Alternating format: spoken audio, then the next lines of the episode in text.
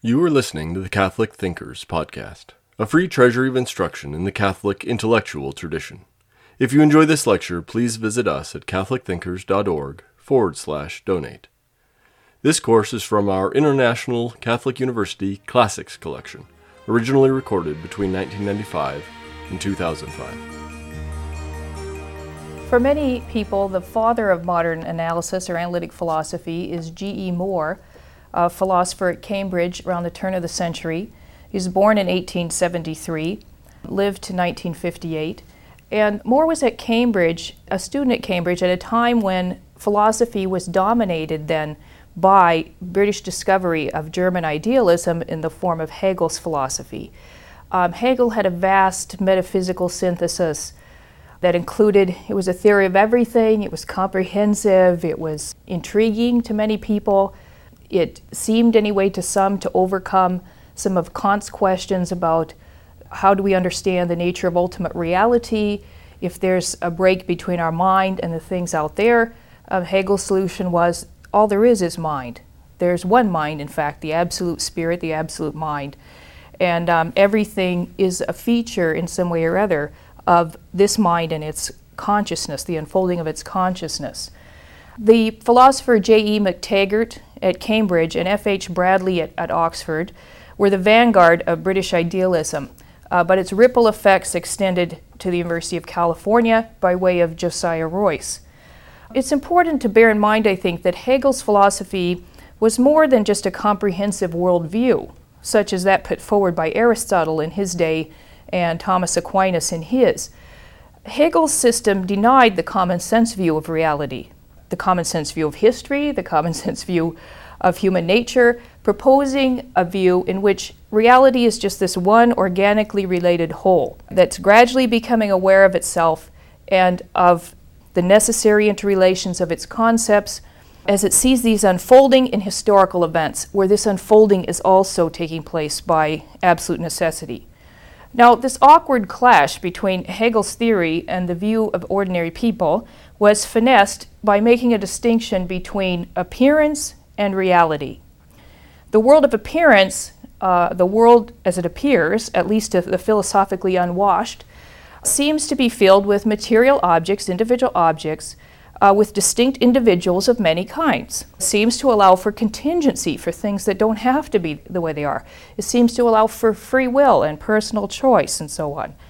But according to Hegel, the world of reality, that is the way things really are, is very different indeed from the way they appear to us.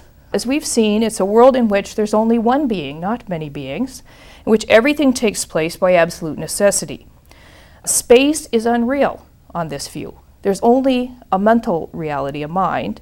Time is also unreal on Hegel's view. It's an illusion. A change within any part of this is going to affect a change everywhere. There are no loose cogs in Hegel's system, so to speak. There's, there's nothing that's unaccounted for, no extra pieces left over, and so on. Now, at first, Moore, as a student, found this Hegelian system very intriguing, but his romance with idealism was short lived he began to challenge some of the grand claims of his teacher, J.E. McTaggart. For instance, the claim that time is unreal. Moore would ask, Well, does that mean I didn't have breakfast before lunch and lunch before dinner then? And in a way, I think this kind of stopped some of the, of the Hegelian professors. I mean, they were used to thinking in generalities and big claims, like there's really time is not the process of events unfolding and so forth is a logical process. Um, time itself isn't real and so forth. And so then to be asked this kind of everyday question sometimes really stumped them. So more generally, I think Moore began to be known as the class gadfly, always asking for clear explanation of inflated or obscure or counterintuitive claims. The economist John Maynard Keynes, a friend of Moore, an undergraduate at Trinity in 1903 when Moore was himself a young fellow there, tells of how he became enamored of Moore's method, according to which, Keynes says, you could hope to make essentially vague notions clear by using precise language about them and asking exact questions. It was a method of discovery by the instrument of impeccable grammar and an unambiguous dictionary. What exactly do you mean? was the phrase most frequently on our lips. if it appeared under cross examination that you did not mean exactly anything, you lay under a strong suspicion of meaning nothing whatever.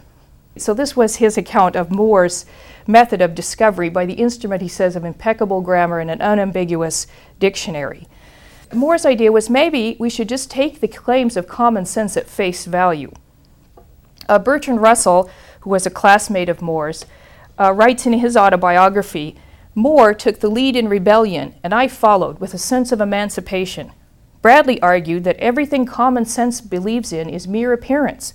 We reverted to the opposite extreme and thought that everything is real that common sense, uninfluenced by philosophy or theology, supposes real.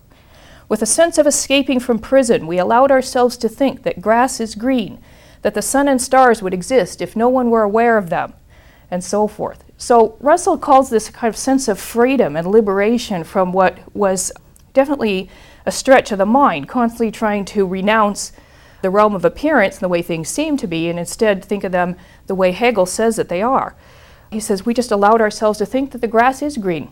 One thing I want to draw attention to, though, in this um, quote from Russell, is it's not just that he wanted to go back to common sense uninfluenced by philosophy, and by that he means he- Hegel's philosophy, but uninfluenced by theology as well. That is, you already see here this kind of incipient assumption that it's in the natural sciences where we find out what's there, and that theology and religious belief and so forth is a kind of area of superstition, of irrationality, and so forth that doesn't officially belong to common sense belief. So it's not as though Russell himself somehow took a poll of people in the street to see who believes in God. He just decided that we weren't going to pay any attention to what the theologians are saying. Russell had himself abandoned his faith at a young age, faith he was raised in, and had decided there was nothing to it, and he maintained that belief throughout his, his life. He lived to be almost 100, never changed his mind about that one. Now, Moore then, uh, we'll get to Russell later, but Moore decided to turn to a different method, the method of analysis that came to be known as a, a way of proceeding in philosophy that was very different from Hegelian philosophy. So he goes back to this earlier tradition, earlier British tradition, really, of analyzing complex wholes into their simpler parts in order to understand them better right, as the term analysis suggests. For instance, John Locke had resolved to explain complex ideas by revealing the simple ideas that make them up. That was his proposal. We can get clear about all of our ideas by seeing which, if they're complex ones, we can see what are the simple ideas that go into them, and then we get down to the simple ones, we trace them to experiences. And Moore claimed in 1899 a thing becomes intelligible first when it is analyzed into its constituent concepts. Very Lockean sentiment. So then we have to decide well, what are the simple concepts then? What are the starting points for this? Uh, what is the given that we're going to begin from? And Moore's view was that what we really perceive, what we're really directly aware of in our experience, he's an empiricist, of course, he's going to start with something empirical, something that is uh, accessible to the senses. This was a British tradition for many centuries, in fact, and Moore doesn't depart from that. But he decides that the immediate objects of perception are not the external objects themselves, but images of them, sense data, as they came to be called. These are what we are conscious of when we claim to see a giraffe, for instance. We don't see the giraffe herself, but we see a patch of a certain color and shape and so forth that we associate with giraffes. And the most simple kind of sense data are going to be things like the sensation of yellow, because yellow, the sensation of yellow can't really be analyzed further into something simple. It can't be further defined. You can only know what yellow is by direct acquaintance. So if somebody doesn't understand the meaning of a term, in fact, when you're teaching children the language, you teach them color terms, basic color terms, just by pointing. Oh, yeah, the ball is yellow, or the umbrella is yellow, and this is red, and so forth, and then you, you hope they pick it up. Now, obviously, if somebody can't see at all or if they're colorblind, they won't really learn how to apply these terms and they won't know what we're talking about when we use the term. And we can't help them, Moore would say. These are terms that you can't analyze further, they're the simples.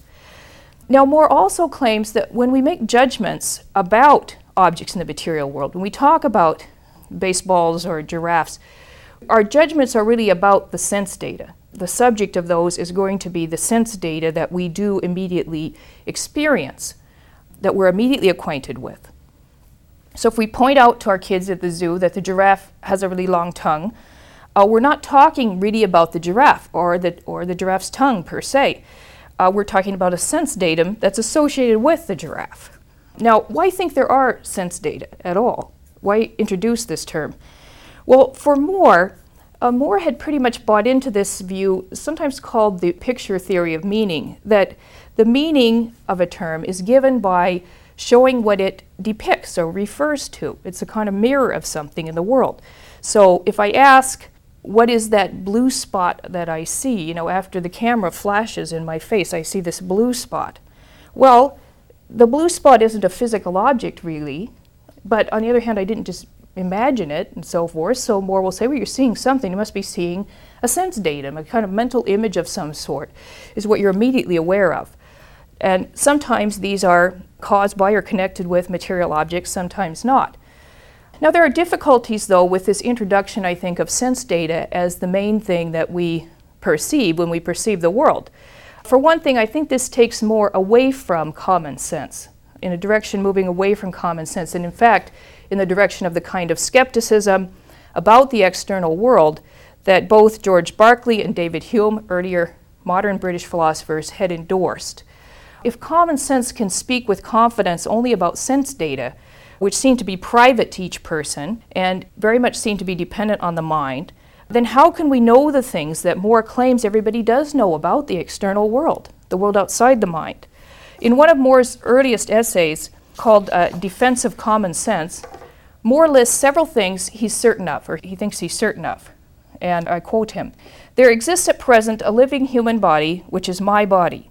Ever since it was born, it has been at various distances from a great number of physical objects, and so on. Now, how to ground these basically fairly bold claims if what we immediately perceive are not bodies? I don't immediately perceive my body, but a sense datum of my body. Thomas Reid, who was, as we've seen, a contemporary and a critic of David Hume, had warned that the so called theory of ideas and he would include more sense data in that theory, the theory of ideas, that what we're immediately aware of are not the things, but ideas are the things.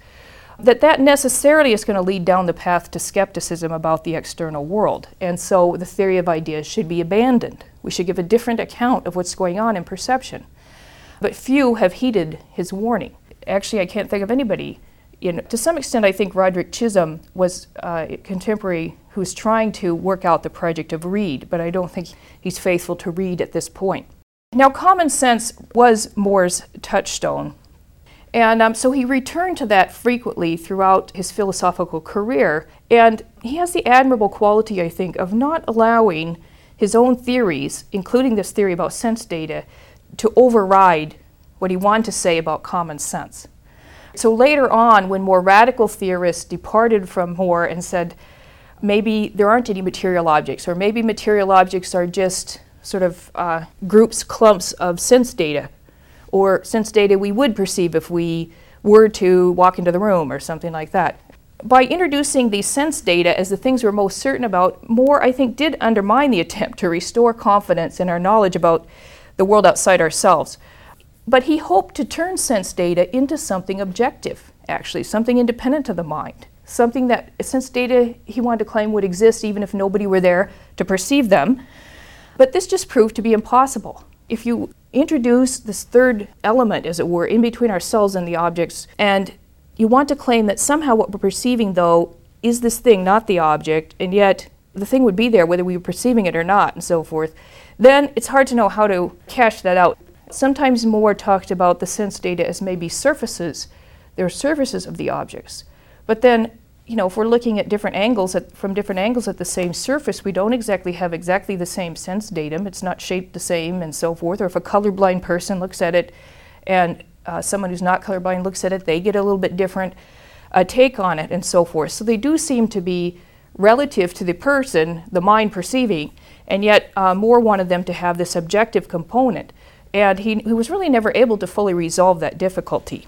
So later groups of philosophers wanted to define things like the book on the table or the podium or whatever as simply they're quasi permanent possibilities of sense data.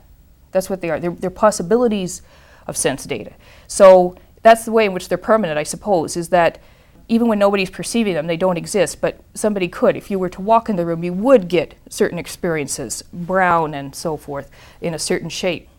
Moore criticized that view, all right? He didn't want to say that material objects are just bundles of sensations because it is hardly the common sense view of things, which is what he wanted to preserve. One example Moore uh, appealed to, in fact, involved the experience of traveling in a train. Of course, he says, you'll assume the train really exists independently of your perceptions of the train. Uh, Moore says, but to suppose that your carriage, your train carriage while you sit in it, really is running on wheels, or that it really is coupled to other carriages in the train or to the engine, this, the phenomenalist view says, is a complete mistake. All you really believe in, all you can possibly know, is not that there are any wheels existing at the moment, but merely that you would, in the future, if you were first to apprehend certain other sense data, also directly apprehend those sense data, which we call the visible appearance of wheels, or those which you would feel if you did that, which we call touching them, and so forth. But now I ask, is this in fact what you believe when you believe you are traveling in a train? Do you not in fact believe there really are wheels on which your carriage is running at this moment? So, in a way, it's sort of refreshing. It's an impressive feature, I think, of Moore's own work in philosophy that he refused to surrender the claims of common sense just in order to save his own philosophical theories. In defense of this stubbornness, he would claim that any attempt to overthrow the claims of common sense is going to be less convincing than the claims of common sense themselves. Like Thomas Reid, Moore was concerned that removing philosophy too far from common sense, opposing it to common sense, would expose philosophy to ridicule and render it irrelevant for most people. But Moore's commitment to realism and common sense was not shared by others. Indeed, I think many of them found the common sense view of things to be hopelessly naive given the scientific picture of the world as atoms interacting in largely empty space. As those who were much more enamored of what's going on in the natural sciences, especially in physics, were inclined already to have a lot of contempt for the common sense picture of things. Maybe at one time the common sense view was that the world was flat. It looks flat. It turns out not to be flat, or that the earth is at the center of the universe and it turns out not to be, and so on. Or uh, more recently, given atomic theory, the common sense view is that there isn't any empty space in the podium, that it's composed of a completely continuous stuff. But the physicist's view would tell us it's mostly empty space. There are molecules that lock together in various ways so that it doesn't fall apart and we can't put our hand through it, but nevertheless, it's composed largely of empty space. And that's hardly the common sense view and so forth. So many philosophers were much more willing to depart from common sense or to they didn't feel any constraint on them to somehow accommodate the view of the world that we find in ordinary life. Moore, when he turned to study of ethics, and I, I don't want to spend much time on this because um, there, there'll be another course on the history of modern moral philosophy, in which uh, I'm sure will be presented in much more detail. But um, here again, Moore was kind of distinctive, I think, in his approach. He wanted to capture the fact that common sense seems to make claims that are perfectly straightforward, like giving blood is a good thing to do, taking other people's stuff is wrong, and so forth. So he decided, well, now what are these based in? They're based in a recognition that some things are good and other things aren't. So some things have this property of being good. And what is this property of being good? And Moore decided it wasn't really an empirical property, like we couldn't pick it up with our five senses. We couldn't say that giving blood is just, as we see people going in to give blood, we can't just sort of detect anything empirically about that that would tell us it's a good thing to do. And his idea was, but clearly, you know, it is a good thing to do. And we know that pleasure is good. We know that knowledge is good. And how do we know this if it doesn't have any sort of empirical basis? So Moore decided, well, we must just be able to recognize it in some other way, not through our five senses. Goodness, he thought, must be a non natural quality of some things. It wasn't an empirical property, but it was a property, and so it must be a non empirical or a non natural property of certain things, and that the mind can just grasp it immediately or intuitively. And so, this kind of intuitionist form of ethics had some influence, for a while anyway, in um, 20th century ethical theory, developed by other thinkers in various directions. For Moore himself, once he decided that, for instance, pleasure is good, then he moved on to just attempting to see in a kind of utilitarian way which things promote the greatest pleasure for the greatest number. But the initial grasp of pleasure as good, he thought was was just an intuitive grasp. And goodness itself, he thought, couldn't be analyzed further. It was like yellow.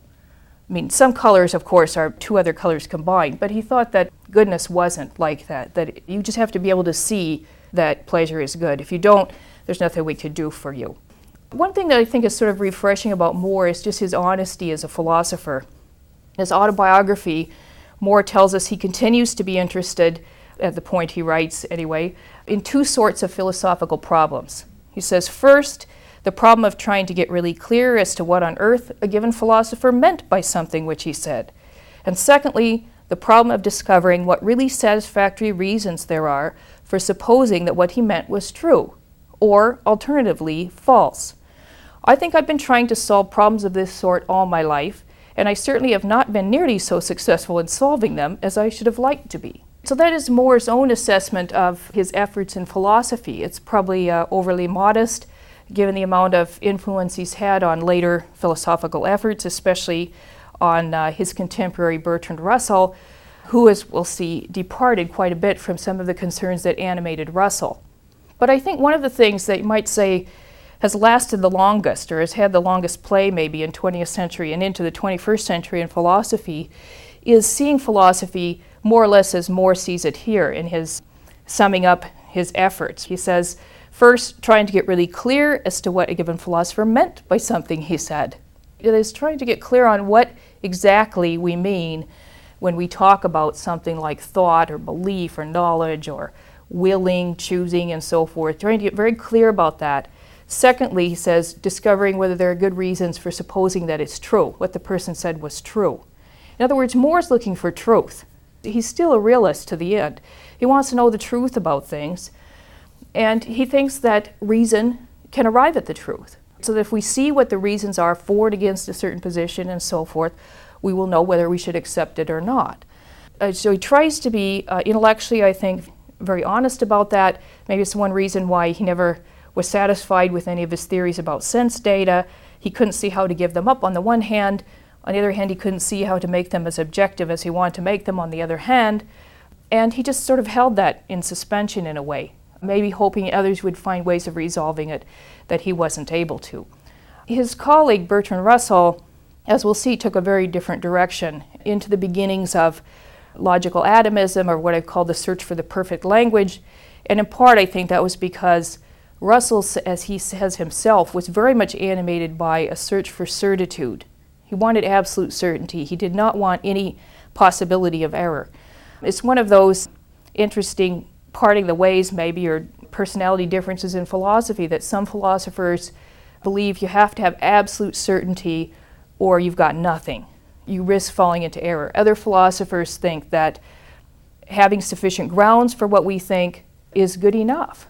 That we will be able to, there's a kind of confidence there, we'll be able, if we go off somewhere, off the track of truth, it'll be self correcting. We'll be able to fix it and get ourselves back on the track. And by and large, you know, we're probably going to know what's true. Starting with Descartes, I think there came to be a real concern about that. Descartes himself says that, beginning of his meditations, that he began to question that he found that as he was growing up, anyways, he got older, that many of the things he used to believe weren't true at all.